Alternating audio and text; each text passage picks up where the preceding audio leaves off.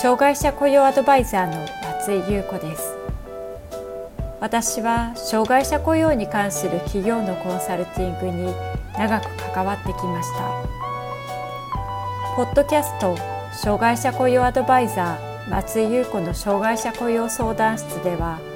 障害者雇用に関する質問に対してその問題解決や新たな視点をお伝えしていく番組です。企業での障害者雇用が進んで働きたいと願っている障害者の方が一人でも多く働けるようになればと願っています。それでは本編のスタートです。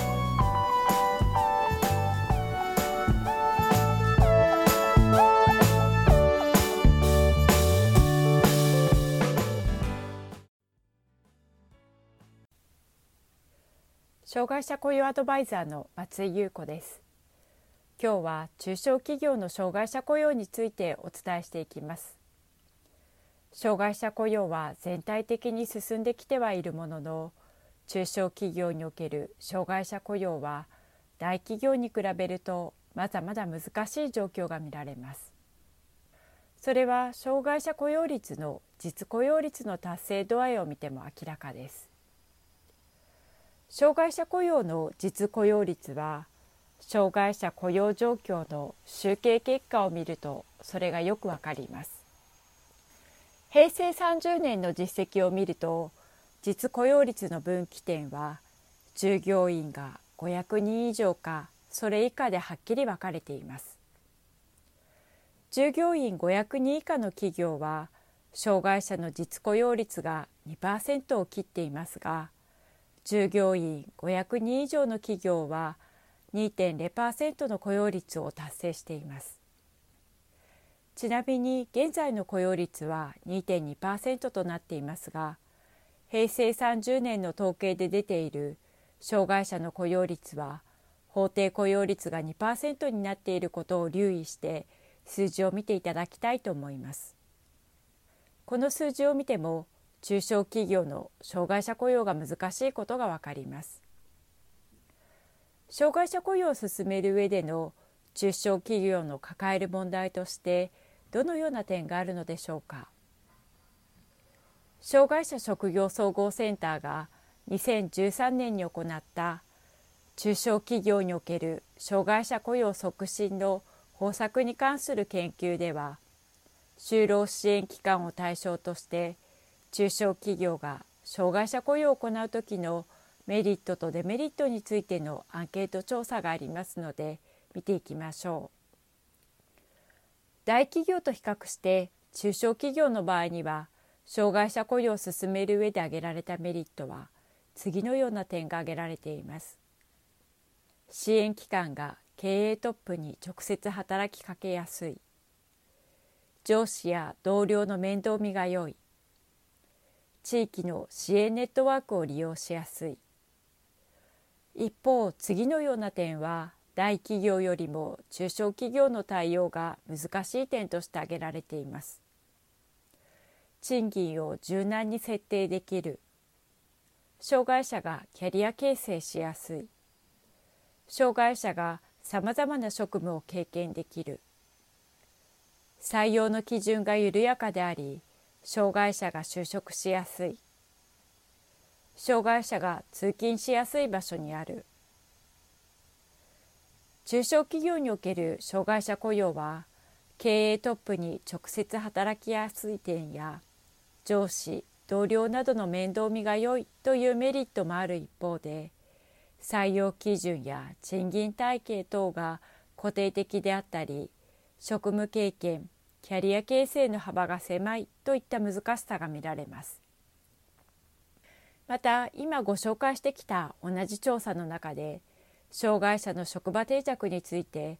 従業員が56人から300人の企業と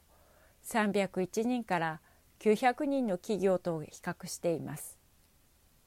これを見ると会社の規模によって障害者の定着に関して求めるものが変わってくることが示されています。中小企業では職場定着に必要なこととして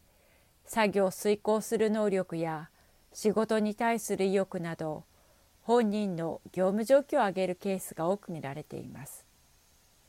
一方大企業では現場の従業員の理解を上げるケースが多くなっています。中小企業では仕事の種類が限られてしまうこともあり作業を遂行する能力や仕事に対する意欲が仕事を続けられるかどうかに直結することが多いようです。つまり中小企業で障害者雇用するときには大企業で障害者雇用を行うことよりも仕事内容と本人の能力や適性が影響を及ぼすことが多いということが推察されます。中小企業の障害者雇用を見ていくとポイントとして考えられるのは業務と本人の適正のマッチングができるかどうかという点です。業務を切り出す時にはその業務に求められている適性をしっかり把握しそれに合った人材を採用することが大切です。業務の切り出しという点において中小企業では障害者雇用のための仕事を見つけることが難しいという声もよく聞きます。しかし障害者ということを気にしすぎて障害者だからこの仕事はできないと逆に決めつけていないでしょうか。最近障害者雇用で進んでいる職種はウェブを活用した仕事内容です。チラシ作成やデータ入力ウェブ関連の業務はどこの企業でも必要とされるものですし中小企業では外部業者へ委託している場合も多く見られます。どこまで専門的なものを求めるのかという点はそれぞれが考える必要があるかもしれませんが業務の切り出しとしてはぜひ検討できるものだと思います。また中小企業で障害者雇用を躊躇する理由となっている理由の一つに障害者と接する機会がほとんどなく状況がわからないために不安で雇用できないという企業も少なくないようです。このような場合にはぜひ障害者雇用に関わる機関から情報収集してください。障害者雇用の就労をサポートしてくれる機関としては就労支援機関や特別支援学校福祉作業所などがあります。これらの機関を見学すると良いでしょう。また実際に障害者を雇用している企業の話を聞いたりすることで理解を深めることもできます。障害者雇用関連のセミナーはハローワークや労働局障害者職業センターなどの公的な機関で行っていますのでこれらを参考にすることもできるでしょう。中小企業の障害者雇用は大企業に比べると業務と本人の適正のマッチングがより大切になってきます。また仕事の切り出しについては初めからこの仕事は無理と決めるのではなくまずは必要とされる業務を切り出してみてください。また障害者雇用の支援を行っている機関や実際に障害者雇用を行っている企業を見学して具体的なイメージが持てるようにしてみてください。本日の障害者雇用相談室以上になります。